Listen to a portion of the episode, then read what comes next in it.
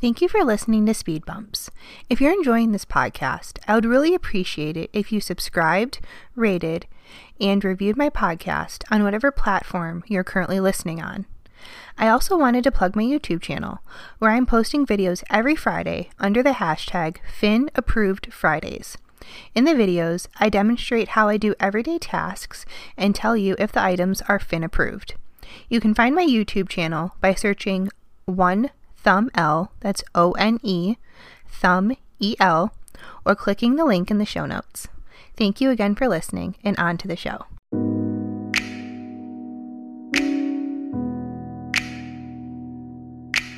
When you're driving, speed bumps force you to slow down. Some are big, some are small.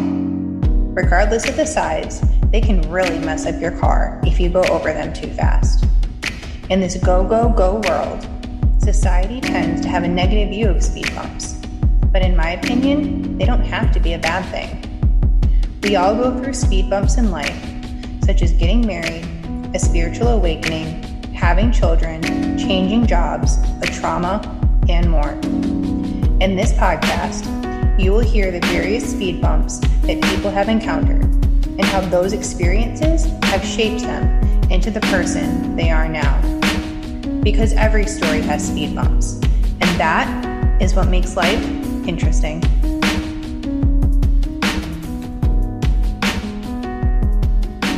Sort of uh, frightening experience to realize, well, maybe I was wrong about a lot of stuff, and uh, not enough people do that, I don't think. Um, and I, I suppose I also love about myself. I think that I have, um, I have a big heart, and I don't know if a lot of people see that online because it's easy to get a little bit uh, sassy. it's easy to get um, into this uh, mode of, well, let's try to own each other and this and that. And I, I do try to stay away from that, but I do, um, you know, before before what I was doing now, I was um, a, a writer and an actress and uh, an artist in that way not that that part has left me but i do have a big heart and and that is why i'm doing what i'm doing now is that i care about people. I think we all do. Sometimes our care is misguided. And i want i want people to um i want people to know the truth you know? So i'm still doing even though it's taken a different turn i'm i'm i still have the same mission for what i'm doing and the same um the same compassion for people. Yeah it's not what you maybe thought it would look like, right? When you mm-hmm. had this dream in your head of, yeah, these are my goals and this is how my life's going to plan yeah. out. Sometimes it takes a different turn, but that core mission is still there. It's just being done differently. Yeah. And some exactly. people may be very angry with the fact that you changed your, uh, how, how you're going about this. Yes. Yeah. There, I mean, there is a lot of anger. I don't know if I should. I mean, I suppose maybe I should backtrack for guests because they don't know anything. No yes, one. Yes. I don't expect them to know anything about me at all. Um, but yeah, do you want me to just dive Please. into that? I guess. Please. Um, well, I I like a lot of people. Um, 2020 was a a challenging year for me, and uh, a lot a lot of changes happened. So I was I still am living in Los Angeles. Um, I was sort of uh, I had been an actor for a long time. I left in 2017, 2018. Uh, I left pursuing it professionally. I still do it sometimes when I'm asked. And I left for a lot of reasons, and, and maybe we'll dive into that. And I was kind of uh, struggling. I was lost. I was not in a good financial situation. Um, neither I, I my family struggles with finances too. In 2019, had been a really hard year for us. I had uh, helped my parents um, with an eviction and that type of thing, and um, it, it just just struggles, and I was mm-hmm. lost. And then 2020 happened. Uh, you know, and in March of 2020, I lost my jobs, and and that was a big um, sort of gut punch for me because I have been employed since I was 16 years old and I need to work, you know. Uh, yeah. I think we all need to work regardless of our financial situation for the most part. Yeah. Uh, very few people don't need to, but I specifically, you know, um, I do have some financial concerns with my family. I don't, I'm not married. I don't have kids, but I just, you know, I need to work. And, uh, but that said, I was, I was on board with COVID, you know, uh, restrictions. I totally wanted to do my part. I didn't know what was going on. I remember being upset that my parents didn't take it seriously enough or my friends, this and that. Um, I stayed home and wore a mask in the grocery store or whatever else. And, um, it started to be a couple months in, you know, I started to have a concerns about, well, when are we going to get back to work? You know, because even at that point in my memory, it was clear that a lot of people, much more than they originally predicted, and thank God for that, uh, we're going to survive the mm-hmm. virus, but were they going to have anything to come back to? I mean, right. And here are the people who you know are frequently talking about mental health and and emotional health and you know are we caring about mental health right now and, and emotional health and spiritual health during coronavirus restrictions? It didn't seem to me like we were. We certainly weren't caring about financial health of either individuals or the nation.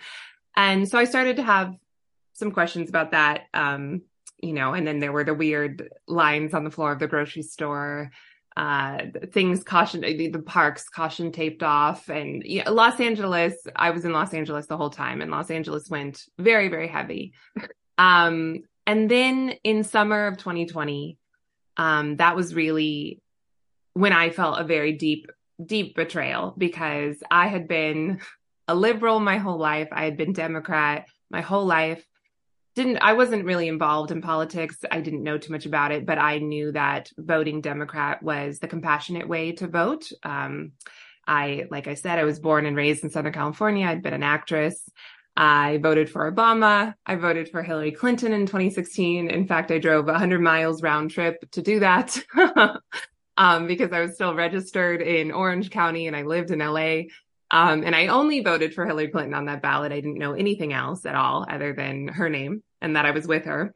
Um, and then summer 2020, um, what my, it seemed to me like I was being told, uh, by the Democrat leaders in my city and in my state and really across the nation. And obviously Republicans were on board with this at the time too.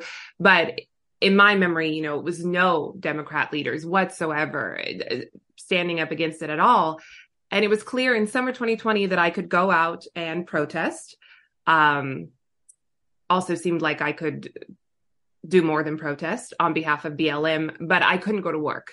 And that bothered me so much um, because it was hypocritical. And I had already seen these inklings of, well, it doesn't really matter that you want to go back to work. It's, it's, this is for the best that we all stay home. Um, even though, as I said, it, it was clear by that point that people were going to survive this and we had to have something to go back to. Um, but on top of that, and I want everyone to be able to go out and protest. Obviously, that's your mm-hmm. First Amendment right. But on top of that, you know, we were being encouraged to. I remember doctors, um, not every doctor, but doctors signing a letter saying, don't shut down the protests. They're an important historical moment. Uh, far worse things than protests happened, obviously, across the nation and in Los Angeles. I, um, I watched these mom and pop shops and these independent restaurants, you know, that had just barely been allowed to open with COVID restrictions and masks and, you know, very few people allowed inside. I watched them have to board up again.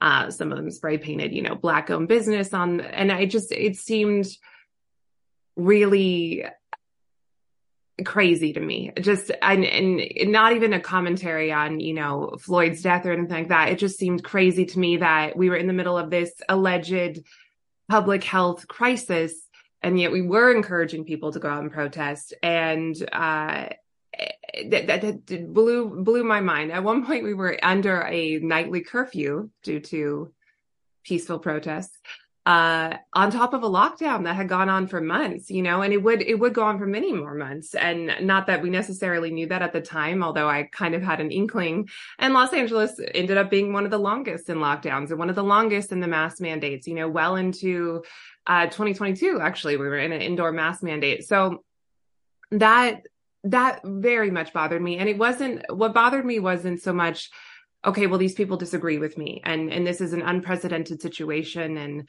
uh, they have a different idea of how to respond to it. And I'm humble enough to know I'm not a doctor, which people like to remind me. I'm not a scientist. You know, I get that. Uh, um, but what bothered me was was that there there was a refusal to admit that I might have any honest reason for disagreeing. So whenever I would I saw a lot of rhetoric online, first off, about, um, and I realize this is anecdotal, but I, it seemed to me a lot of rhetoric online about, well, the only people who care about lockdowns are wealthy white Republicans who want to, you know, go get their hair done or something like that. And I thought, well, a lot of people get their hair done, first off. And second of all, the hairdresser's job is essential to the hairdresser obviously you know right. n- no one needs to get their hair done yes we get that but the hairdresser both needs to probably and also enjoys that gives her or him a sense of purpose dressing hair like that's everybody's job is essential to the person who holds it and that right rubbed me the wrong way initially and then on top of that we're being permitted to go out and protest and you know so that that's what really bothered me is that I would bring this up. I, I would see that type of rhetoric online that it was some kind of racial issue or class issue, which I understand the class part of it. But again, everybody's job is essential to him or her. And when I would bring it up myself in like a very polite way, because I was not a commentator at the time and I was, I was still so Democrat, so liberal. Um, I would write like these long Facebook posts that were very, very polite. And I would be, I, I got a lot of pushback for it. I would say, you know, does the park have to be caution taped off? Like maybe we could go and use the workout machines to stay mentally and physically fit and healthy during this global health crisis. And people called me selfish and racist.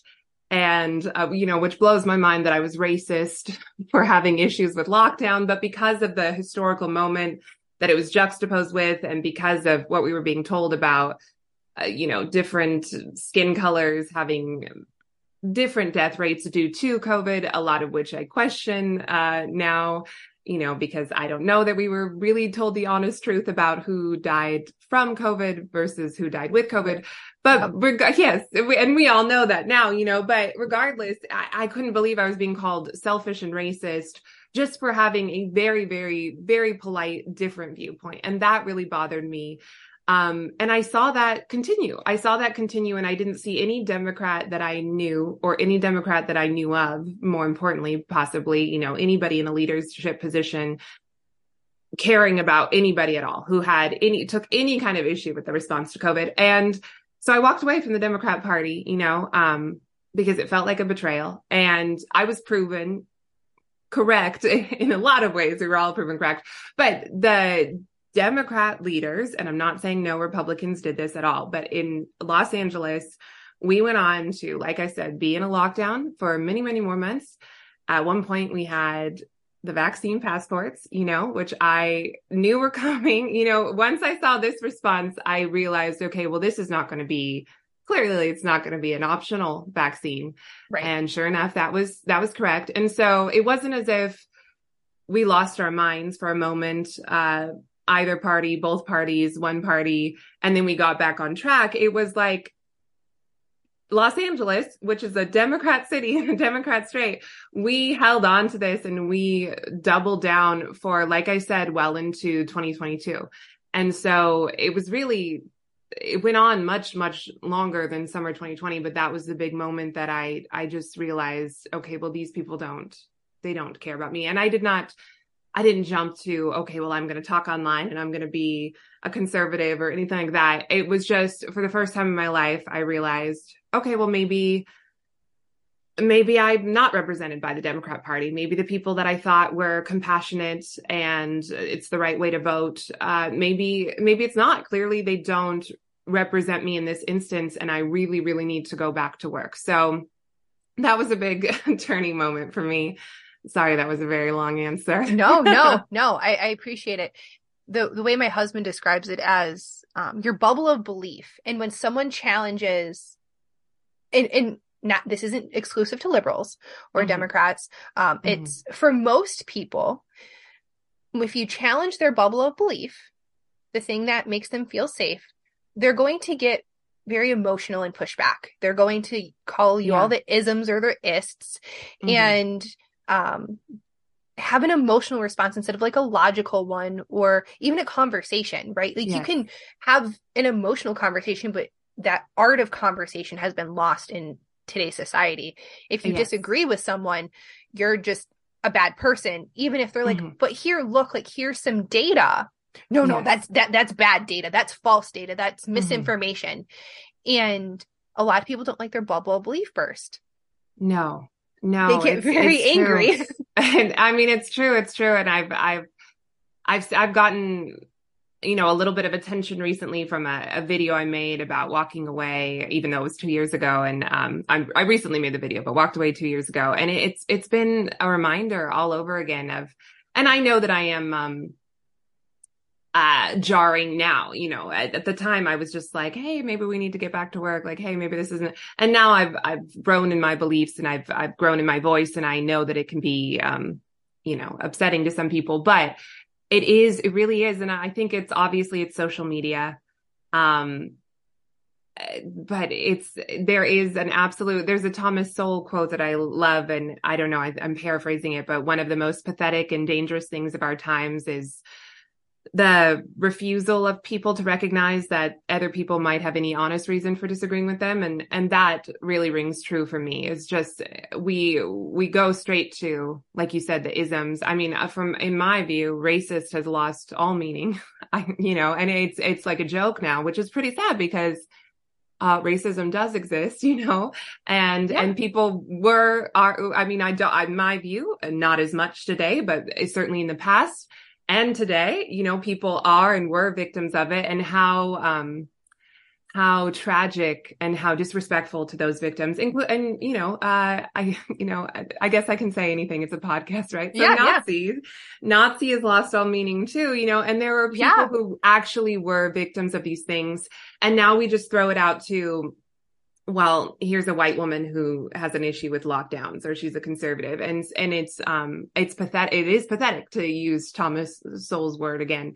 And it's very very sad. And um I, obviously social media I think is a is a big big part of that. But it that is what really bothered me is that we couldn't even have a conversation. And then of course it turns out and I don't say this with any joy but I was I was right about a lot of things and I certainly wasn't the only one and well, shoot, if we had had a conversation about it, like, I don't know, maybe, maybe Los Angeles would have had a different response. I, probably not, but a lot of people were really, really harmed and a lot of mistrust in, in public health was, was festered by the very people who were maligning us for being mistrustful of the public health experts. You know, I don't, I don't think people realize the damage that was done by the response to COVID. And it's, it's tragic because in my view, about half of the nation, uh, I don't have hard data for that, but it seems like we were split pretty 50 50. And a lot of people could have told you, okay, well, maybe this isn't the right way to go.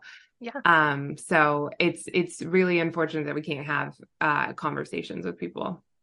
One thing but I we noticed, are right now. So yeah, we are. We are. One yeah. thing I noticed when I left away, when I walked away from my profession, um, mm-hmm. No one who is in my profession asked me why. It was they mm-hmm. found out that I left and then I was a bad person. So, mm-hmm. did you ever have, whether from the start of 2020, like when you left that summer to now, have you ever had a, and I'm going to pick on the liberals here for a second. Have you ever had a liberal or a Democrat or whatever ask you, like, can you explain to me why did you leave? Like, have you been able to have that conversation with anyone?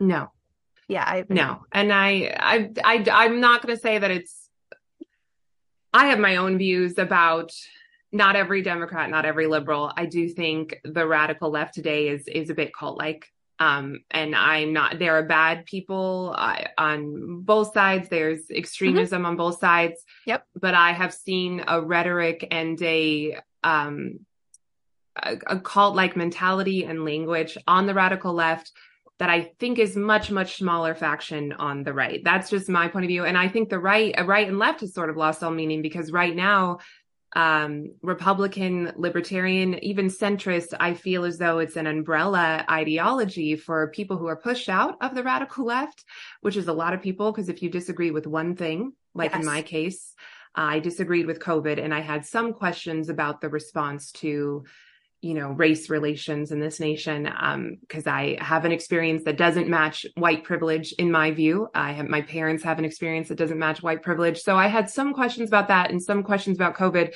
and I was out, you know, and I aligned with everything else. I voted with everything else at the beginning of 2020. I had my pronouns in my bio, you know, so, uh, but if you have one thing, it's out. So I'm not saying that it's exclusive to liberals, but it does seem to be a type of cult. And I do, I will say though, to be fair, I've never really had a, um, haven't had this conversation in person, you know, so I've never okay. been asked in person. So I don't know if, if someone in good faith, you know, who maybe disagrees with me would say, okay, why did you leave? I think again, online, uh, social media festers this like mob like mentality. And so, agreed.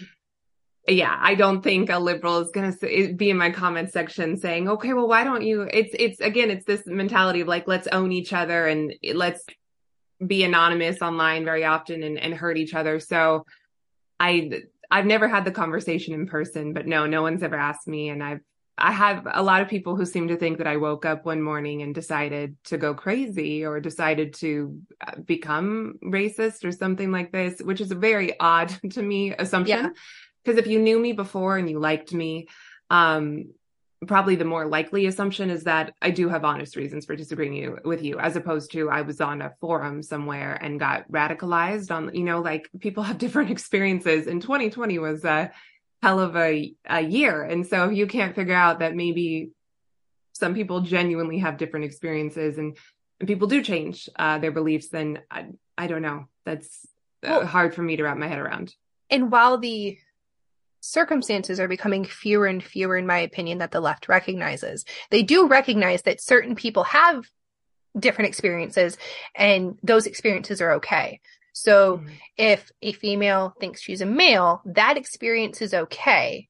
Yes. But if a teenage girl, and maybe I even seen this from your video, goes into a doctor and says, you know, my my breasts aren't big enough. Can I please have an estrogen? They're going to say no. But if a boy goes in and wants to be a girl, that part's okay and that's gender affirming.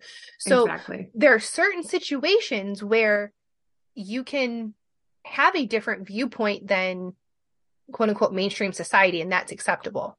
Right. But to your point, if you disagree with one of their beliefs, you're a bad person. And mm-hmm. I actually have seen this on the right that if you don't agree with all of these things, mm-hmm. you're you're you are a bad person. And yeah. regardless of whether it's left, right, center, mm-hmm. rainbow, like pick a thing, right? It's a cult if you can't disagree. That's true. Yeah, that's a good point. Mm-hmm regardless of what side you're on, mm-hmm. if you can't disagree, and that includes religion, if you can't disagree, mm-hmm. it's a cult. Mm-hmm. And that's a good point. Yeah. And I feel like that's a really easy definition. Then, then you're not picking on a party, you're not picking on a religion. And I encourage people to look at that. Like, are there groups that you're a part of that if you question, you're going to be kicked out? Yeah. And, and if you are, you're probably in a cult. Yes, that, that I would agree with that. I would um I think this is a, a much uh, deeper conversation and, and perhaps I'm not uh, I'm not wise enough to have it. One thing that I would push back on and, and maybe it can take us to an interesting place, I don't know. Yeah. Is I do believe and I think this is part of the problem. Um, I do believe that there is such a thing as objective truth. And I'm not saying you don't. Um, so at the end of the day, I think we should absolutely be able to question everything. And in fact, if you're not questioning your own religion, I don't know how deep your faith is, you know, and that's yes. not for me to say what's in your heart. But it, but if it is that sort of this blind belief that you've never questioned, um, and I say this as someone who, you know, did leave the church for a long time and now has come back. Same. Then eh, okay, so yeah, you're good. So you're I don't know how much you're uh, you're really struggling with your faith because there are questions, obviously, and I don't have the answers. And uh, you know, I personally am a Christian, and the Bible says a lot of things, and I can't really explain all of it. So, how much are you struggling if you don't have questions? But I do believe everyone should be able to question but i do also believe in in objective truth so just because we accept different beliefs just because we are allowed to question doesn't mean that everybody is right correct all the time yeah okay yeah you know boys are boys if you're xy if you're a girl if you have two x chromosomes like mm-hmm. i don't mm-hmm. care about anything else i understand yes. there's rare instances like turner syndrome like don't come at me yes. for that but mm-hmm for the majority of the time, I would do, there are absolutely objective 100% like non-negotiables. I agree with that yes. statement. And we've lost sight of that in, in our culture. You know, whether this has to do, for me, I think it's because we have turned away from God. Um, but whether it has to do with religion or not, we have lost sight of, okay, it's not just your truth and my truth and your lived experience and your lived experience trumps my lived experience because you're a different skin color. And so you're more oppressed. There is objective truth because if we live in this reality where it's all subjective and it's all just about, well, who is the, who has the greater access to truth? In the end, it's really just who has the most power and they have right. the monopoly. And, you know, that is obviously uh, a very slippery slope and opens the door to all types of uh, human rights violations because what what you're saying essentially is that if you have power, then you have truth, and yeah. that is not true. That's yeah. not and true. Truth and true. if everything is true, then nothing is true. Right. Yes. Just like if everything is racist, then nothing, nothing is racist. Is racist. exactly. yeah. Exactly. Uh huh it, the way we have in some cases literally changed the definition in a dictionary of words mm-hmm. um has been mind-blowing i remember seeing the yes. definition of a vaccination change and like actually people going uh you know on this date the merriam-webster dictionary said this was the definition of a vaccination and on the next day now the merriam-webster definition of a vaccination says this um yeah and it wasn't just the word vaccination, it was like other things like that. And I'm like, we're literally redefining what our words mean, but then also people can't agree with what the words mean. So do the words mean anything? Right. yeah, exactly. It's, it's, it's chaos, you know, it, it is chaos in so many ways. I think I remember there's there's always so much to keep track of but at the time i was very when i first started speaking i was very into the vaccine and specifically the fight over that because it was 2021, spring 2021 that I first started a YouTube channel or something. Um, and I think I remember what you're talking about, them changing the definition. And, and even, even we rewrite history like as it's occurring, you know, first it was, well, you can take off your mask if you've been vaccinated. And then that went away really quickly. And then it was, well, we never said this would stop transmission. It's very, it is, it's such a tired comparison now, but it is Orwellian. It's like, it is. No, we have the receipts though that this is not what was originally said. It was said that you could take off your mask if you were vaccinated. Then you backtracked on that. Then you blamed the unvaccinated. And it's like, well, this doesn't even stop transmission at all, which I thought was what a vaccine was supposed to do. so oh that is a whole rabbit hole i don't know that is a whole rabbit so. hole because i used to think that too yeah oh, yeah that's a whole rabbit yeah. hole Th- and I listened to your well, yes, but I listened to your story, and and I'm the same as you. I was not, and I know that I think you had this sort of awakening prior to 2020, right? Is am I right about that? So I about was pharma. Cons- no, I was oh. consistently oh. right leaning, but thought the FDA, CDC, all of those uh-huh. were infallible. Like they were good. That why yeah. would they lie? And I started waking up in 2020 because oh. I knew how masks were supposed to work and the res- and the recommendations were not making sense. And I was like, wait a minute. Wow. Like I've literally worked with bioweapons. This is not making sense. This is not what I was taught. And then um, I left altogether April 7th, 2021. Wow. Wow, that's amazing. I mean, and it's so it, it, it means so much to me to hear like someone who's more knowledgeable than me because I just intuitively was like, okay, this doesn't seem right that we have to wear a mask outside when I'm not around anybody. But see, um, that right there, that comment bothers me because just because I have $200,000 in student loan debt. That does not mean that you are incapable, Natalie. I appreciate that. Reading something and going, hey, this doesn't make sense. Or yeah. reading the side of a mask box that says this yeah. is not approved right. to stop transmission. Like, you're right.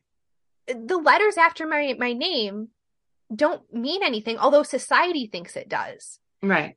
And well, so, only sometimes too, though. Right. Again, back to our point, because there were doctors from goodness, Ho- Oxford and Stanford and yes. Harvard who were maligned, and it's like, okay, so their degree, what it costs less, it, it took less time or something, just because you don't agree with them, you know. So, but you're right. You bring up a good point about this like expert class and trust the experts, and it's a good way to get everyone to fall in line over anything, really. Yeah, I remember being at doctors and arguing with doctors and um they would back down when they're like, well, what do you mean? And I would state my degrees. And all of a sudden they'd back down and whatnot. But my husband, if he went in and said the exact same things I did, but he doesn't have the letters after his name, he'd be, oh, you, you're, he just poo pooed away. You, you know, you, you don't wow. know anything. You, you're, yeah. you're just a conspiracy theorist. Yeah, that's crazy. I, but I know that it's, I know it's true. I, yeah. And it's, eh, it's really unfortunate. um but uh, now i don't remember how we got off onto that but i i it does it brings me a lot of affirmation to hear you say that though. Yeah and i know one of the things that you had mentioned was the account just the inserts and i plug her periodically because mm-hmm. that was part of my awakening is reading through this account and um, not affiliated with her in any way don't even know her name. However i do know now she just released a free course and that teaches you how to read an insert, whether it be a vaccine insert or any type of other pharmaceutical. Oh, wow. And I haven't gone through it yet, but I've heard great things about it. So if you're like, hey, I want to understand, I will also link that in the bio because I feel like that's a really great way to empower people. Yeah. And then it's yeah. not you saying it, me saying it, a doctor saying it. It's you going and reading for yourself. And it doesn't matter if you have letters after your name. Yeah, that's great. And I'll look into that. And now I remember how we got off on that, you know, because I, I am not. Uh, I was never anti-vaccine before, and I don't really know what I am now, to be honest. But I will say that I'll never hear the word again and not think of this. And I was someone who did trust doctors as well prior to this, and I don't anymore. And I don't see that. Not every doctor, obviously, but I don't see that going away. And I take no I take no responsibility for that. Honestly, like they they did this, and I'm not going to, you know, go off into the woods and not get the medical treatment I need, hopefully. But uh, there is just such a profound mistrust now. And I think that they have made people, I hate the term anti vaxxer, but I think if anything, you've created more of them because now we see that you have pushed this thing. I mean, you know, I, I wasn't able to work because of it. And right. I, I had so many genuine reasons. And also it shouldn't necessarily matter really. I don't think I'm told to mind my own business all the time online. So you mind your own business about why I don't want this.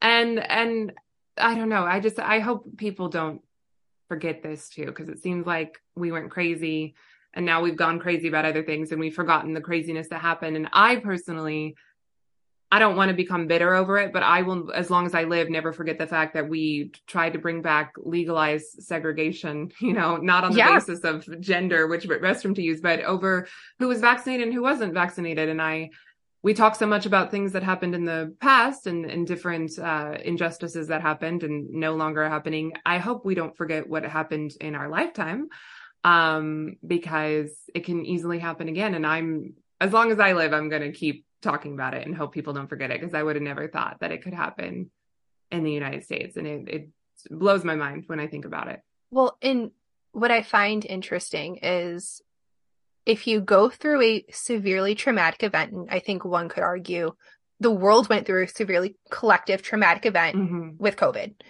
Yeah. What can happen when you go through a traumatic event when you get on the other side is you tend to forget the really bad parts. And so I think that's what's happening right now is a lot of people are forgetting the really bad parts because it's hard to recognize one that you were wrong in that point mm-hmm. and eating humble pie and people don't want to do that.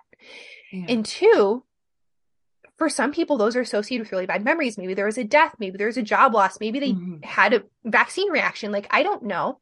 But people yeah. want to forget that part and they just want to quote unquote go back to normal. Yeah. But I feel like also to your comment of the anti vaxxer, this word magic kind of happened across the right uh, wing platform, which mm-hmm. I found really interesting. So people were like, oh, you shouldn't get the COVID vaccine because it's not really a vaccine, it's new mRNA technology. Well, mm-hmm. what they didn't realize, or maybe they did, I don't know, but the, what they didn't realize what they were doing when they said they separated the new COVID vaccine from every other vaccine. Yeah. Is they were implying that only the COVID vaccine and every other vaccine was bad. Or uh, sorry, the COVID vaccine was bad and every other vaccine was good. Mm. Yeah. When in reality, in my opinion, if you look at all of them, all vaccines have inherent risk, all vaccines have inherent risk, and the risk does yeah. not outweigh the benefit. And mm. vaccines can actually cause more harm, all of them. But by mm. using this word magic of, well, this, the COVID vaccine is separate, it's not really a vaccine, and going along yeah. with that rhetoric, honestly pushed the left's platform that the all the other childhood vaccines are good.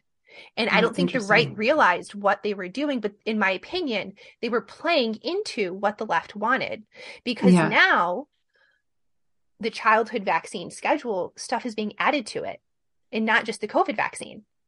But now no one's pushing, not no one.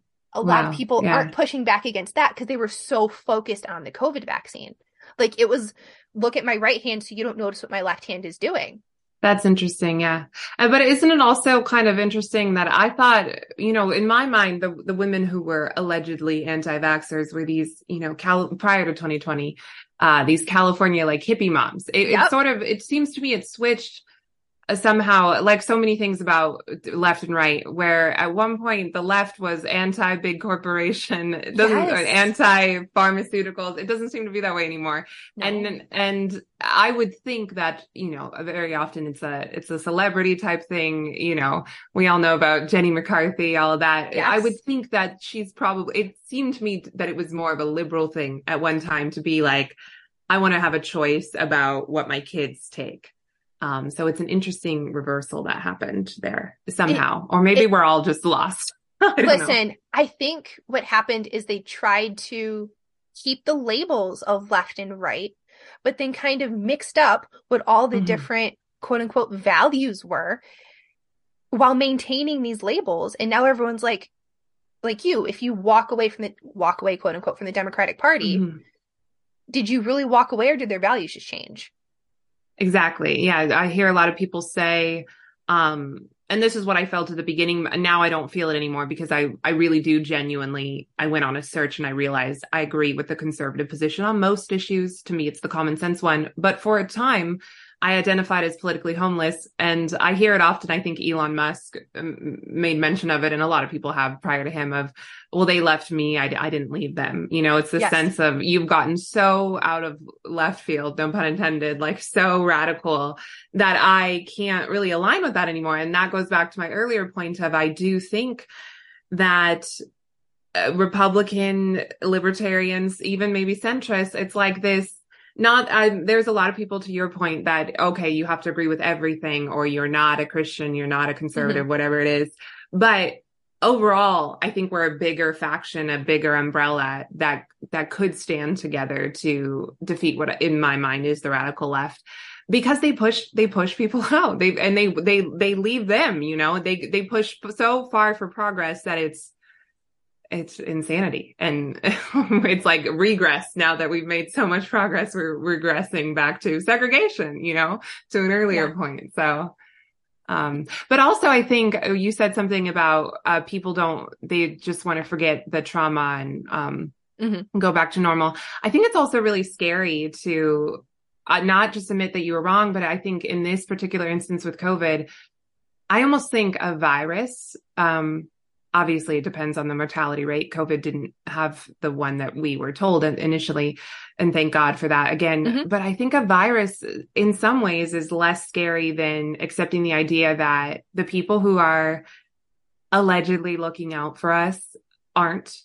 And that maybe they even knew at the time, I think that they did what they were doing and knew that they weren't telling the truth. I think that is in a lot of ways a lot scarier than a virus. And I say that with the full understanding that there are, you know, uh, much worse viruses out there that I mm-hmm. hope, you know, never become a pandemic ever. Uh, but that is really a hard pill to swallow. And that has a lot of implications well beyond COVID. And so I think maybe people, that's why so many people are mired in this. Well, let's just move on. Cause I'm surprised that more people didn't kind of be clued into, well, this is weird. you know, this doesn't seem right. But I think that it's hard to accept people are lying to you at the top. I feel like it's similar to the way maybe a kid finds out about Santa Claus. Yeah. If like to bring it to a very basic level, if you genuinely as a kid thought there was Santa Claus, And then maybe you're even older than you should be. Maybe you're like 10 and all of a sudden you mm-hmm. realize that for the past 10 years, your parents have been lying to you and you have a younger sibling and they're mm-hmm. still lying to the younger sibling. That for some kids could be really hard to swallow. Like these people yeah. who love me have been lying to me the whole time. It was yeah. with quote unquote good intentions, which is also what we were told, right? Mm-hmm. It's with good mm-hmm. intentions. We're just trying to protect you. You don't have the capacity to understand the science. So we're just going to water it down for you. Yeah. Yeah, exactly. And it, it, that goes back to everything. It is hard to accept, you know, it's hard to, it's hard to change your mind. It's hard to accept you've been lied to. It's hard to have your world kind of crumble, which is what I feel I experienced. And yep. probably a lot of us did, whether or not they had a journey similar to mine. And that's sort of the feeling of finding out there's no Santa Claus. Yeah. and, and much later in life. I mean, comparatively, I didn't believe in Santa Claus, but I am older than most people might think you might be when you have this kind of radical shift. I, I don't think there's an age limit on it, but I changed a lot, uh, relatively later in life. And I think that's why it's easy to write me off as, well, she went, she went crazy, obvi- obviously. She's had a midlife crisis. It's fine. It's yeah, fine. Yeah. I mean, I hope it's not midlife yet, but it could be, you know. But, so. but I can see, I've seen some people say a midlife crisis at 25. So that's why okay. I, I worded oh, gosh, it that way. That like, is I'm like, pessimistic. Yeah. Okay. I was like, I don't think it's a midlife crisis, but okay, 25, sure. And so that's I've why I been a late that. bloomer, so I'm late on my. but I feel like people, like you said, try and maybe make an excuse of, oh well, she is the outlier, mm-hmm. and yeah. I really don't think you are. I think you're just more vocal than most mm-hmm. people who maybe have had this shift, and so yeah. you're really easy to pick on yeah. Because a lot of people who change their mind aren't going to have a YouTube channel or a podcast and go, yeah, I used mm-hmm. to think this way and I changed and here's all the reasons why. And you're still going at it. Like most yeah. people don't have the gumption to do that. Yeah, and I know I, it, everyone's also in a different place. I mean, I don't assume everyone wants a YouTube channel. Some people actually want to work for a living, which is, to be fair, what I do. I, I work with uh, young adults who have autism, so I don't I don't make any money off of my social media, but I also understand that um, you know, everyone's in a different position. So I do think it's really, really important to speak up. I think that looks different for everyone. It doesn't necessarily mean getting online. Yeah. But there was sort of this idea during the pandemic of, oh, I've got kids and I can't really lose my job. So I'm going to, you know, get the vaccine or whatever it is. And while I understand that, maybe I don't fully understand it because I don't have kids. Um, but I, I, I just wonder, you know, what are we preserving for our children? And the children are not all of ours. They belong, you know, the, your parents are responsible for your yes, children, but the yes. future is all of ours. And I hope to have kids someday, but whether or not I do, I want to preserve truth for children. And so I do think it's very important to, you know, to speak out. And I, that doesn't necessarily look like, well, here's my, you know, Instagram, whatever but it's important to speak out. Um, and I, I also understand people criticize because it's, it's easy nowadays. It's easy to mistrust. It's easy to think, well, she wants fame and attention and that kind of thing. And I used to be an actor. So I think that that makes it easy to dismiss too. But I really just, I have this feeling that I was lied to for a very, very long time. Um, on my worst days, I have a feeling of I wasted a lot of time which can be especially hard as a woman, I think, because we have a different a biological clock. I mean, the, it's yeah. it's real for us in a way that men it's not. You know. Um, yep.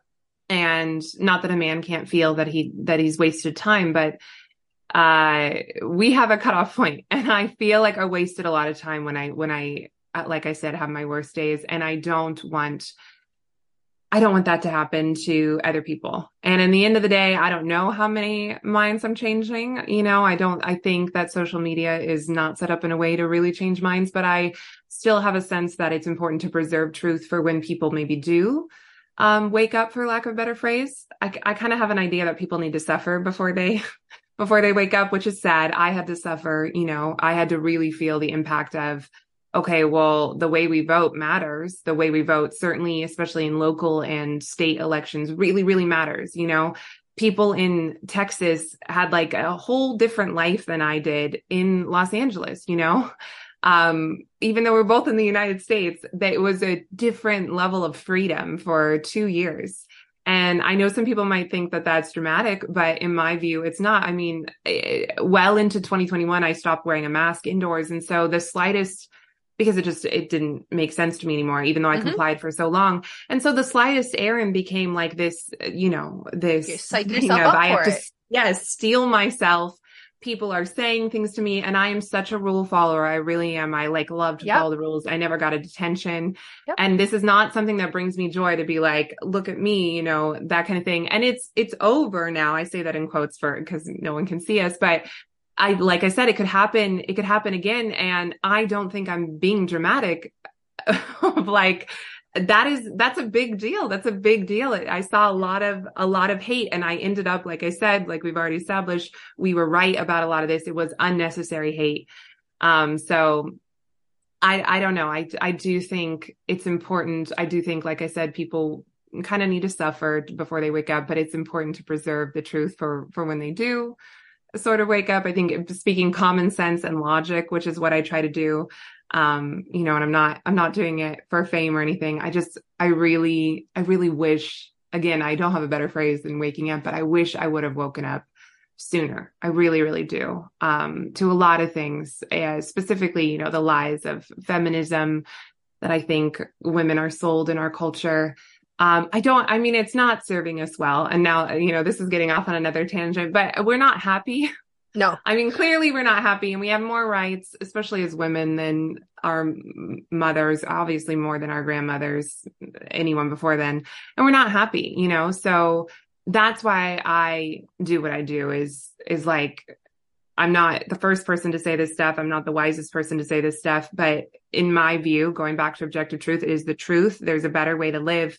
And I would give almost anything. I believe in divine timing. I believe in you know, I, it's not too late till it's too late, but I would give almost anything to have woken up sooner. Um, so yeah.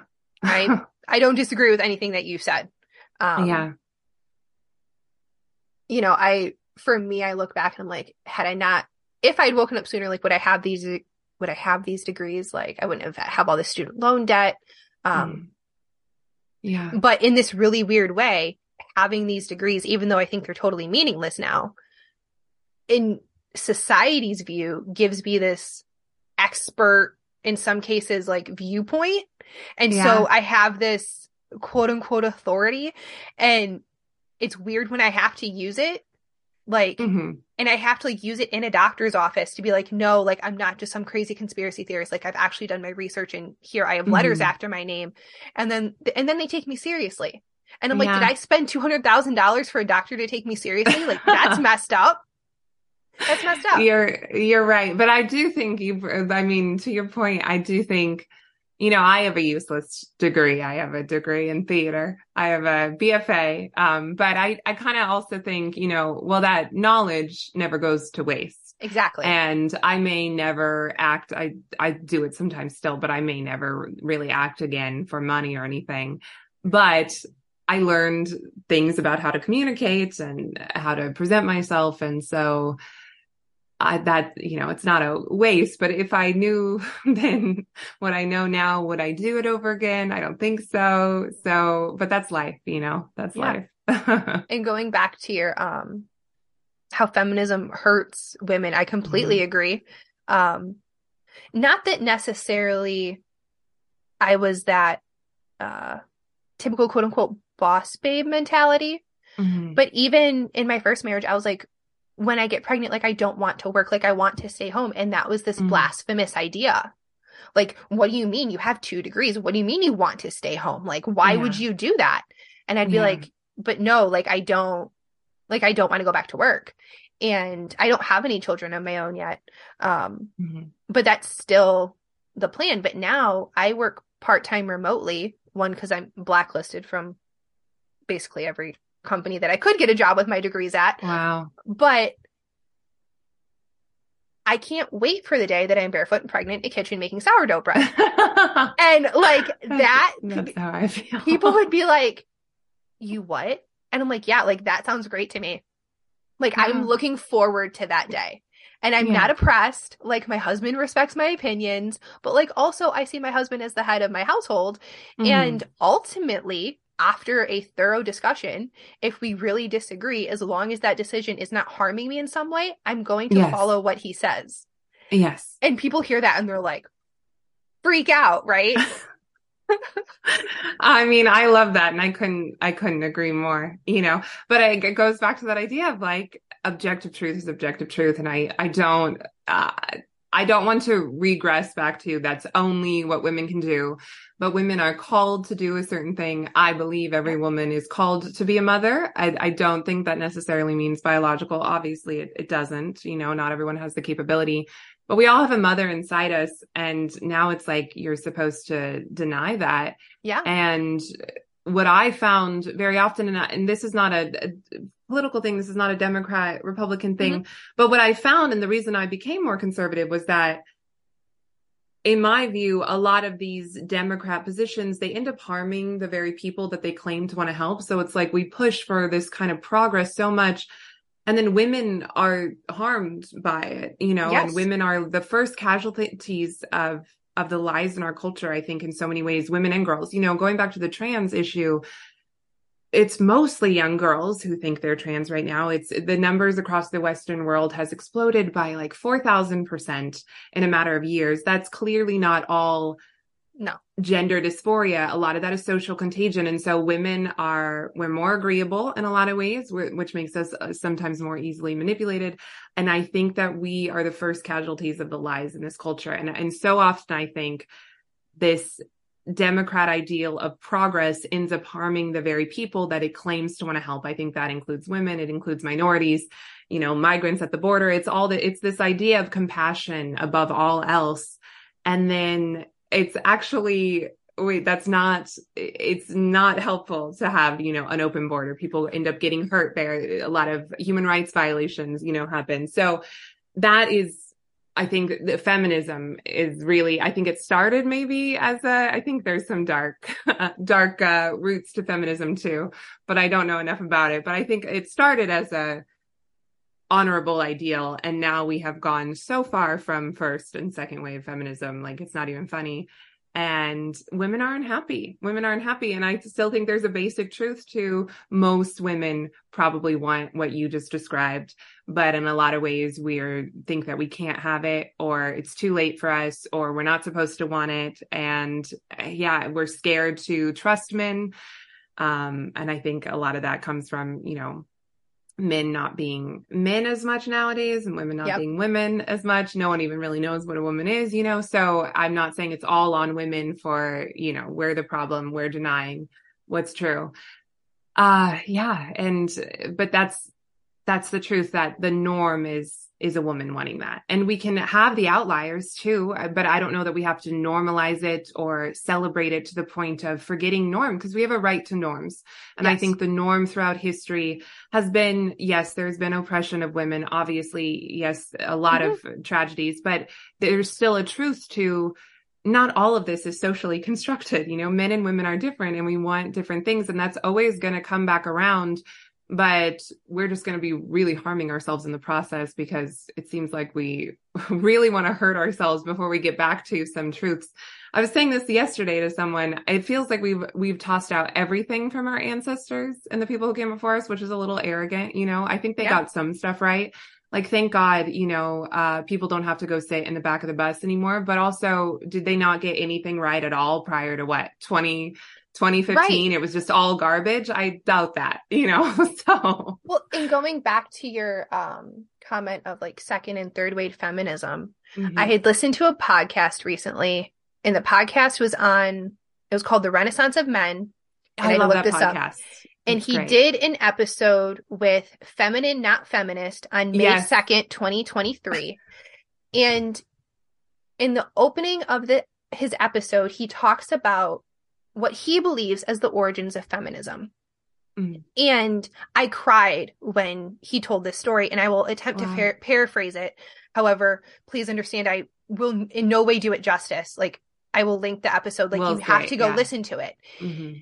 And he talked about how he was at this dinner, and I think it was in New Zealand, and um, a woman was sharing how she was so proud of her mother because um, she was like a Rosie the Riveter type thing, and like how proud of the independence that her, her mother had. Mm. And he became inwardly angry and he said, You don't understand. He goes, During World War II, men were shipped off to fight. And some of them were very young, like 17, 18 years old, all the way up to, you know, men in their mid 40s. And World War II, regardless of the side that you on, decimated the males of that population or mm-hmm. during that time, like mass casualties on both sides of the war. And so men were shipped off to fight under the guise they were protecting their women, they were protecting the children. Yeah. And the women had to step up, right? There was bullets that need to be made in armor, or not armor, like bullets in um, tanks, and they had to go into the factories. Mm-hmm. They had to work. Yeah. Well, when the men came back, they had PTSD, but that then it was called shell shock. And I'm gonna like cry, like thinking about this. Like they came back broken physically, mentally, from being in theater, from seeing their uh, brothers shot and killed and like dying in their arms and bleeding out. Yeah. And they came back to the women they thought they were protecting and loved, and the women went, "We don't need you. We can do everything mm. ourselves now. We ha- we can work. We don't need you."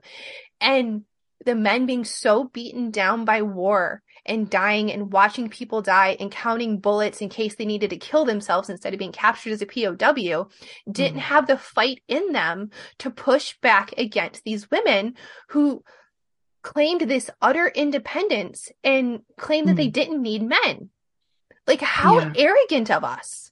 How yeah. arrogant of us to tell these men and not us, like we weren't, you and I weren't alive during World War II. No. Well, like our grandmothers. Mm-hmm. And then how has that been perpetuated? And the yeah. way he tells that this story, like, gave me chills and like deeply upset me. And well, you just gave me chills retelling it. so um, like that um, concept like blew yeah blew me away. Like what right. what have we done? Yes.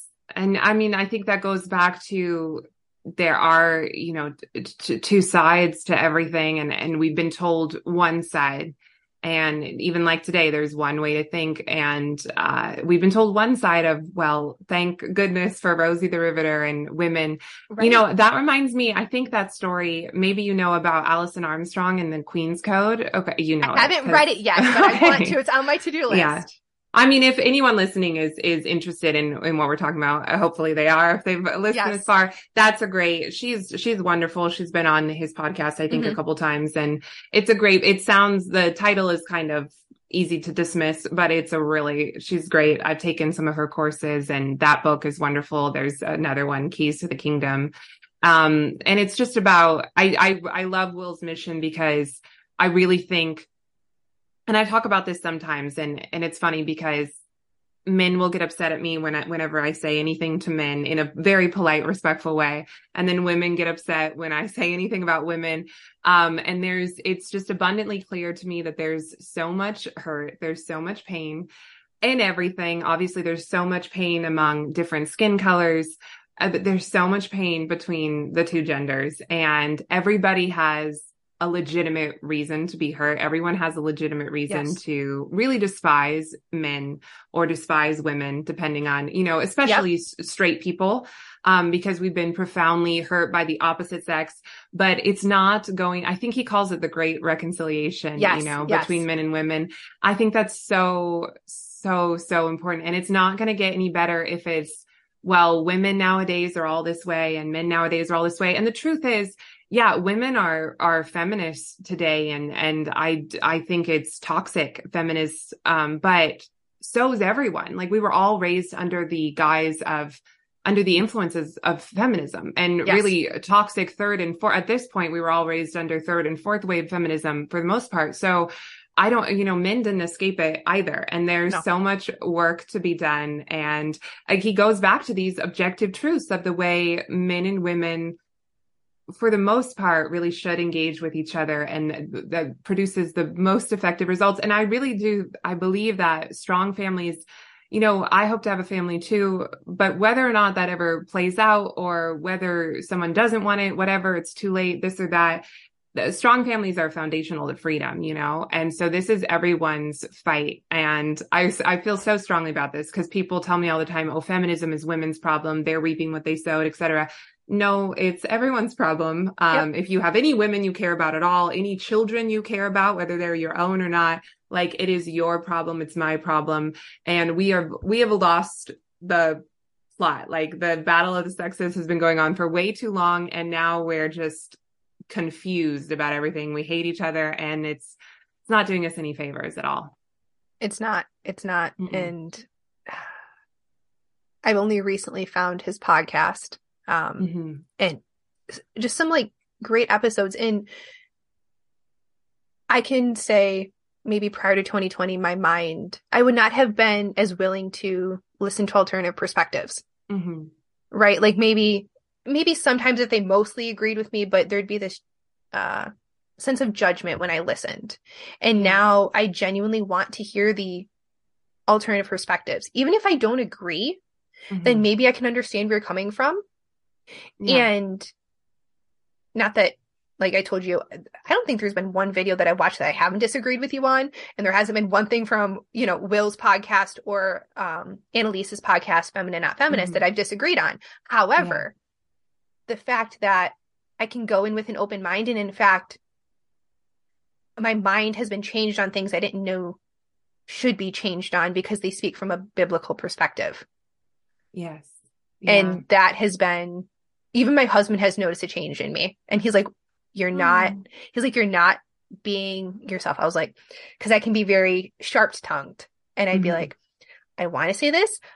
I'm trying to hold my tongue. And like, you know, mm-hmm. I get, he's like, Okay, like you're like, I'm working on myself. And he sees that That's and he's wonderful. working on himself. Yeah. So, yeah. And it's, it's like a, you know, I'm not I'm not married, but it's, I imagine, you know, you lifting yourself up lifts him, you know, you changing your behavior, then he wants to change. Cause really women bring out the masculinity in men and, and vice versa. And we have lost that. And, you know, Alison Armstrong, I, she calls that emasculating men and you're far from, I mean, she thinks that we do it in ways that we don't even realize, you know, yeah, even just, um, ignoring i mean this is going to upset some people and obviously you need to be discerning and, and be safe but even just ignoring a man who is looking at you in public you know who is uh, clearly admiring your your beauty or the way that you look um each, even that is emasculating you know just looking the other way or whatever rolling your eyes this and that. And again i'm not telling women to get themselves into uncomfortable situations but women don't realize the way in which we continually emasculate men over and over and over again. But then at the same time they're supposed to be strong and and never cry and this and that. And so it's it's really a big burden that we put on to to men nowadays. Yeah. But in some ways i think because your comment of it's mainly young girls who want who think they're boys. Mm-hmm. and i still think that's because even though we say, you know, about to- toxic masculinity and, you know, mm-hmm. men are bad, in some ways we still revere men as being in the highest positions. And so mm-hmm. is that why girls are striving for this? And also we talk mm-hmm. about men and women are equal, but we're not meant to be equal in the way that people think we're meant to be equal. Right. Exactly. And is that why these girls want to become boys? And also, I think it's a whole trend setting social contagion thing, like you mentioned. But absolutely, if men were truly able to be men, and I'm not saying that means they get to be assholes and abusive. That's not mm-hmm. what I'm saying at all. No. And I don't think that's what you're saying. No. But when men are able to truly be men, then women are able to truly be women. Mm-hmm. And there's this cooperation that that's where equality happens yes. not this um it, there's a hierarchy like there's meant to be a hierarchy there's a hierarchy in the bible like and absolutely when you, and when you question that like that i think has caused a lot of problems mm-hmm. for not just the, the us but a lot of the world I agree. It was certainly the Western world. And, uh, you know, and, and I understand, you know, there are women in the world right now who have, you know, no rights whatsoever. So again, I, not, none of us are arguing for regressing, but no. in my view, for decades and decades and decades now, we're not really striving for equality. I mean, women are trying to be men, you know, and yes. we're never going to be men. We're going to be second rate men, which is what we are right now. Yeah. It's, it's, and it is this idea, and it goes back to biblical, you know, whatever your view of the Adam and Eve story is, it, it is, uh, in my, I'm not a theologian, but in my view, it's, it's a passive man and a woman who wants to be like God. Yeah. And uh, that's where we are today. It's it's this idea that women have, and possibly it's justified or possibly it's not, that there is something better out there, that God or man is withholding something from us. And there's this secret that frontier that we haven't conquered because they're holding it from us. And, um, you know, it seems to me like we've conquered all the frontiers as women. And again, we are not happy um, and I think that for a long time now, we've been denying what it is to be a woman uh, you know, we don't have to get into it. I know we're probably coming up on, on time or whatever, but abortion, again, whatever your view on it is a big denial of what it is to be a woman. It's just this continuous, and we call it liberation. We call it pro woman, but really you're trying to be like a man. You want to be in every room he's in. You want to be doing everything he's doing. You want to deny your biology, control your biology, manipulate your biology so that you can work the exact same job, work the exact same hours, work consistently throughout the year. You know, know, women even down to we want to work out like men and we don't have any understanding of our own cycle, anything. Yes. We we want to be like men and just pretend like we have we're, we're men in these exact same men's bodies, but they're just tinier and, you know, it's, it's, it's absurd and it, it, it is not pro woman. Again, it goes back to this idea of everything that we, we are told is helpful, uh, quote unquote, is actually harmful, uh, to the very people that it claims to help. And I see that time and time again. I watched one of your videos and I had to watch it three times because it made me so excited. Um, you were talking about abortion mm-hmm. and you were explaining your viewpoints on um, why you thought abortion was bad. And at the towards the end of this video, you used the term sexual narcissism. And I was like, oh my gosh. And I got so excited because the way you had articulated it, I had mm. never considered it to be in that uh mm. in that way of yeah. women can just do whatever and yeah. with our bodies and mm-hmm. um how that's okay and i like I like even my husband watched it and I was like, I'm so excited to do like and he's just like, You're really he's like, I can see why. He's like, but you're like more excited to interview her than I've seen you in a long so, time. Sweet. Thank you. It's funny you mentioned that phrase because I thought about should I say I'm so hyper aware of what I say on Instagram and I think I'm about to be booted off at any moment that I even think of um, should I say sexual? Is sexual too bad? I almost said degenerate narcissism. To be honest, I filmed the video like several times before I'm pleased with it. Um, so I'm I'm glad that I kept that in there. I don't yeah. remember where I first heard that phrase, but it's it struck with me too. It, it, really is, and it's certainly not something that only women do. No, it's this idea of sex is divorced from, um, and it, it's it's so funny. These people who have these ideas about people who are anti-abortion. It's like they, they, we want to punish you for sex whatever. It's not it's not that at all. I mean a baby is wonderful. It's it's new life. It's not a punishment. But sex is not just for pleasure. It is not only for procreation. Obviously women have you know uh, we have nerves that are designed just for pleasure. You know god gave us that part of our body but it's not you can't divorce it from its natural results, you know, and mm-hmm. that's what we're trying to do. And that is narcissism. It's just what I want, when I want it, how I want it, not bearing the consequences. And again, I don't think men should be doing that either. I don't, I don't think that that is certainly not what Christian men are called to do. I don't think it's uh, masculine in the true sense of the word to be wasting your time, your energy, or your resources on women who aren't your wife or aren't your future wife or have no possibility of being your wife. I think that's a not a good road to go down for a young man who is building up his his resources and his future because you can spend uh, waste a lot of time on women. But women have a different biology and i bought into this you know lie and uh, you know it hurt me And I think it ends up hurting a lot of women. And of course, there are the outliers. People always want to say, well, I, can do it and not get feelings or this, whatever. Okay, that's fine. I don't, I don't necessarily believe you, but again, it also goes down to we don't have to normalize the outliers. We, we have the right to norms. We have the right to truth. And if it, we should be honest with girls, we should be honest with boys too.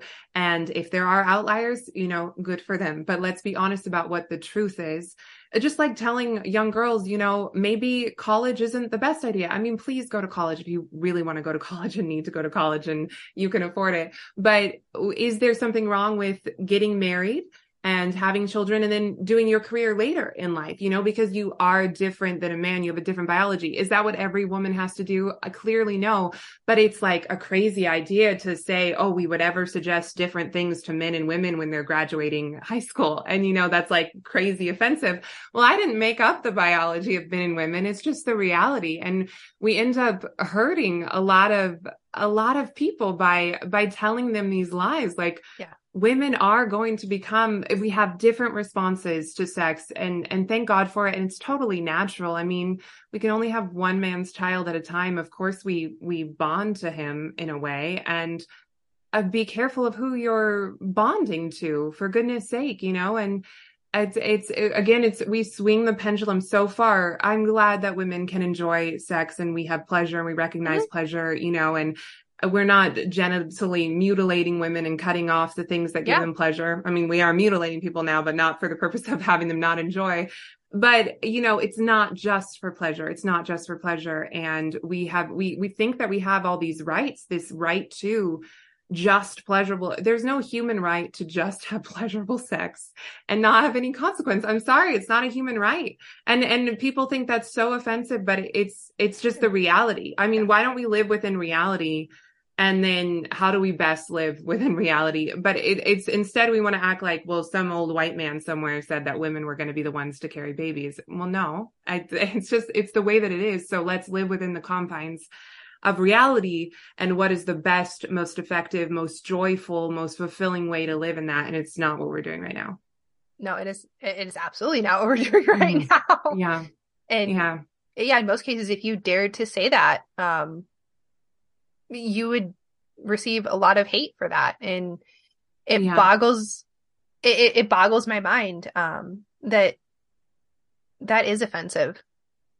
Like you know everything's offensive. Oh, fair. Fair. Everything's offensive. but yes yeah you know people don't want to hear it and and and you did bring up one really great a lot of good points but this is kind of backtracking mm-hmm. but i think it's such a good point about young girls maybe idolizing men or not wanting to be i mean puberty is such a hard time anyways oh, yeah. who enjoyed puberty and no. felt comfortable and wanted to you know I, of course you feel lost during puberty and that's why i think it's crazy that we're doing any kind of medical interventions prior to puberty or during puberty but also yes i mean in a way we're tearing down men in this culture but we still think men are not oppressed in some way and women are and i think also going back to the race thing like if we're being honest we hate white people in this culture and we yep. tear it down and so would that be an avenue for a young white boy or girl to be like well i'm i'm trans or i'm non-binary or something because it gives you these obviously you can't become well you can't become the opposite gender either, but you can't become black, you know, if you're white.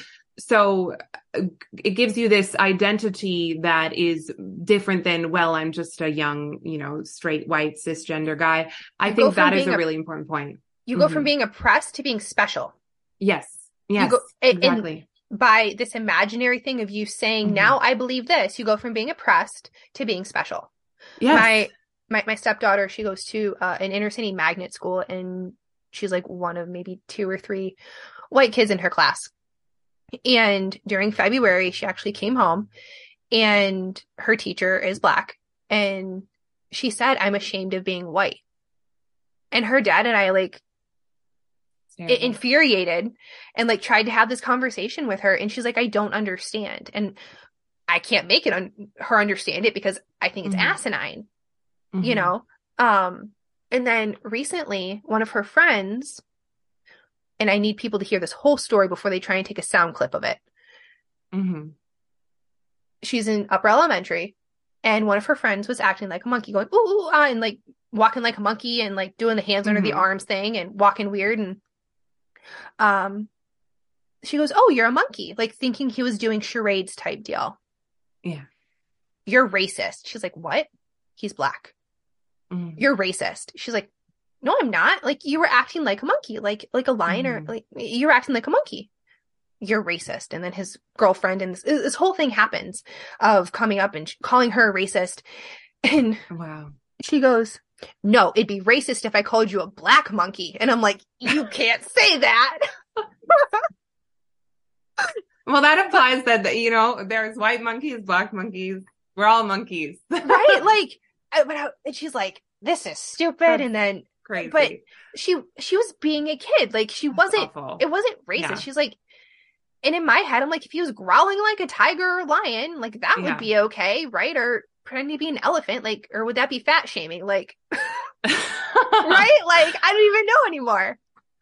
It's so sad that kids have to deal with this nowadays. It's it's terrible, and it's again, it's this idea of progress to the point of of regressing. You know, um, it it it is that is a whole other thing, but that's so unfortunate. This hyper fixation on on race, and it, it is regressive. We've gotten to the point where now we are segregated, not just because of the vaccine or whatever we were talking about earlier, but people have. You know, I was reading there's a black graduation ceremony, and there's several of them, and black dorms, and this and that. So we are now progressed so far that we're regressing back to segregation, and that's not progress. Well, and I'm, I'm probably not going to be liked for this um they're creating segregation and then telling you you should like it and that you should want it. And so then it's not bad because you're putting yourself in the cage. Like mm-hmm. it, it's okay because the black people are putting themselves in a cage. They're segregating right. themselves, so that makes it okay. Like that's really right. messed up.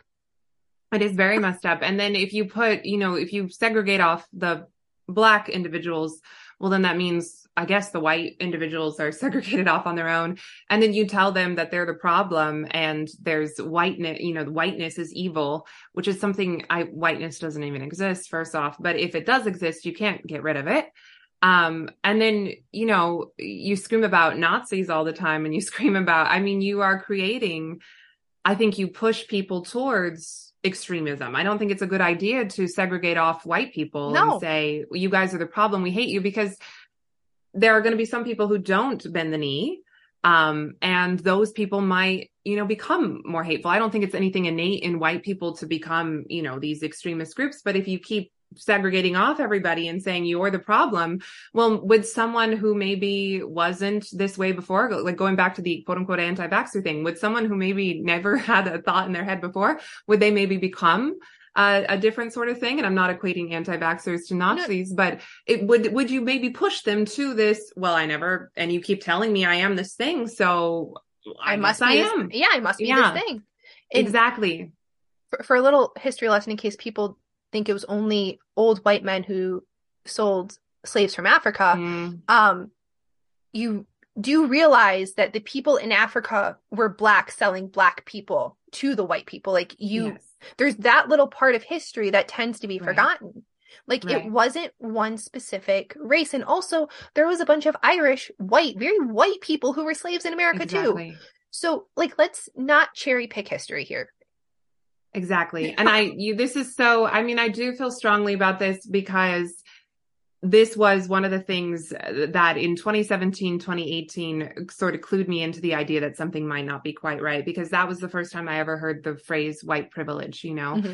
and i'm sure it's been around for much longer but that was the first time it was clued into me. At the time i was still acting and uh, you know i saw the push for racial diversity above all things in hollywood and then, of course, we saw it outside of Hollywood.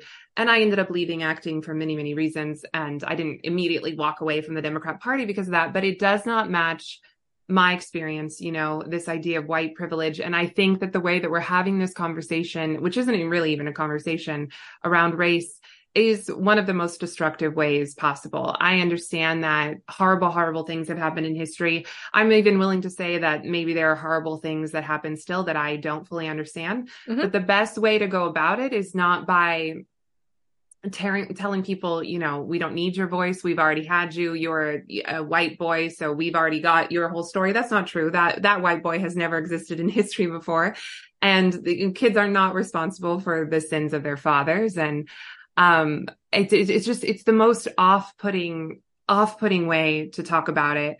And it doesn't speak to the vast majority of of white people in this nation who are struggling. I mean it's something like 57% of americans right now say they can't afford a thousand dollar emergency if it comes up. And that has nothing to do with color. And so really the only people you're speaking to are wealthy white americans i assume who somehow equate their their wealth with their skin color uh, either rightfully or wrongfully, but you're not speaking to the vast swaths of Americans who don't have that experience and can tell you, no, you know, I think uh, white a modern day white man's life, uh, American's life can be just as challenging as a modern day Black American's life. You know, so this is a wildly I hate the term because it's overused, but a wildly offensive way to talk about uh, race. And if you want to win hearts and minds, which maybe these people don't, maybe people who are you know of any color who are so hell bent on tearing everything down just want to burn it all down and don't want to win hearts and minds. But if you want to win hearts and minds, this is not the way to do it. This no. is not matching people's experience from the very people who talk so much about lived experience. But again, it goes back to,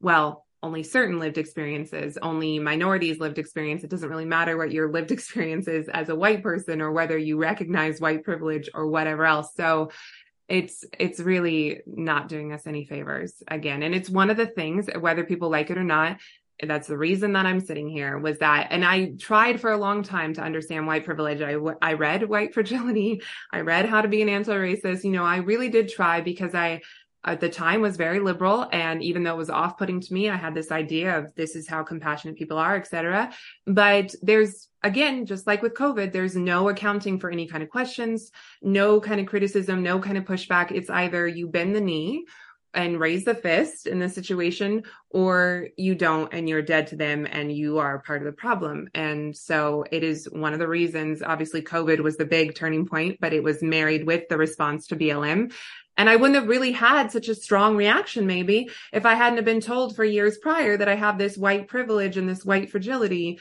And I had tried my best to understand it, but I really, really don't understand it. And um, that's why I'm here today, having changed my mind on so many things. So they are, they're losing people, I think, with this rhetoric among Quick question. so many how, things. How do they define white fragility? Well, I think that's part of the problem is all these terms are so malleable and vague.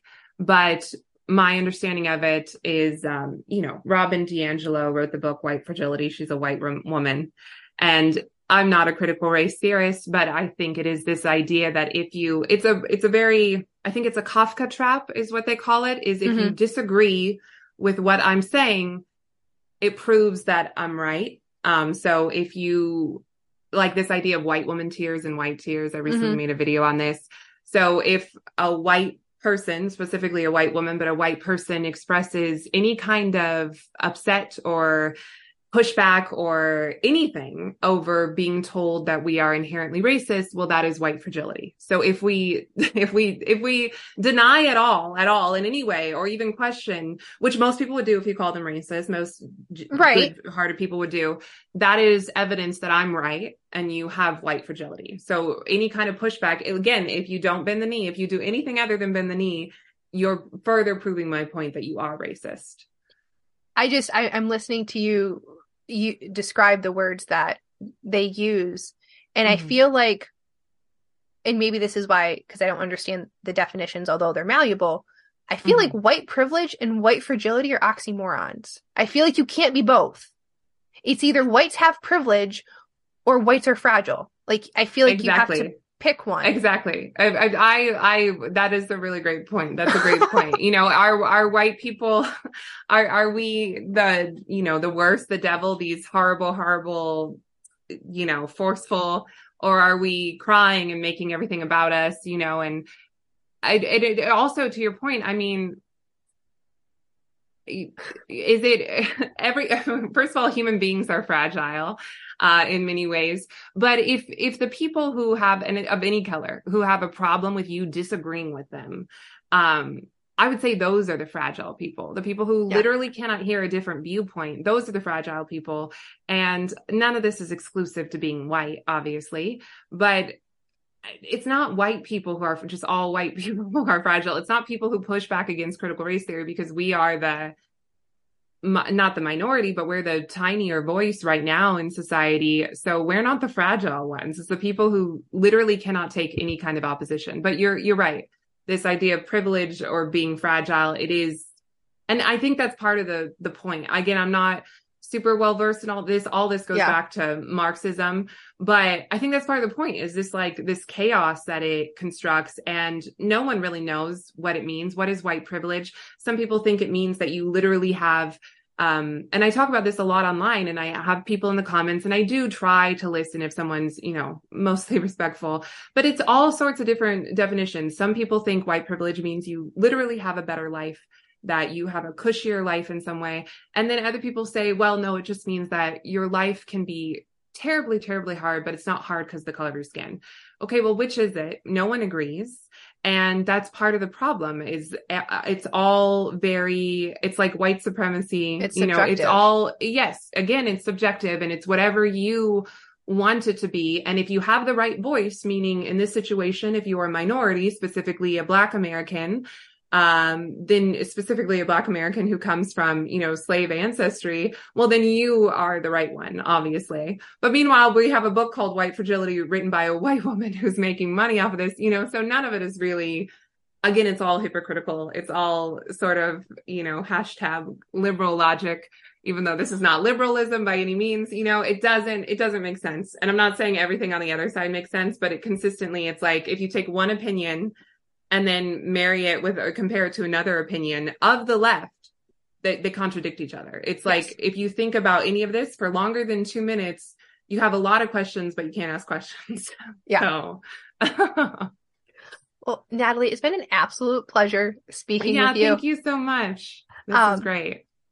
everything will be linked in the show notes but can you verbally tell people where they can find you uh, yeah, I if you search Natalie Beisner, B E I S N E R, or Natalie Jean Beisner, I come up. I don't make it easy. I'm I'm NJ Beisner on Twitter, but Natalie Jean Beisner on Instagram, uh, Natalie Beisner on YouTube and Rumble. So it's it's all. I didn't really think this through when I started making making handles. Uh, recently banned off TikTok, so not not there anymore. But you can find me on Rumble, YouTube, Instagram, and Twitter. And like I said, guys, all that will be linked in the show notes so you can click on it. And thank y'all for listening. And I hope you have a wonderful, wonderful day. Yeah, with or compare it to another opinion of the left, they, they contradict each other. It's like yes. if you think about any of this for longer than two minutes, you have a lot of questions, but you can't ask questions. Yeah. So. well, Natalie, it's been an absolute pleasure speaking yeah, with you. Thank you so much. This um, is great. Everything will be linked in the show notes, but can you verbally tell people where they can find you?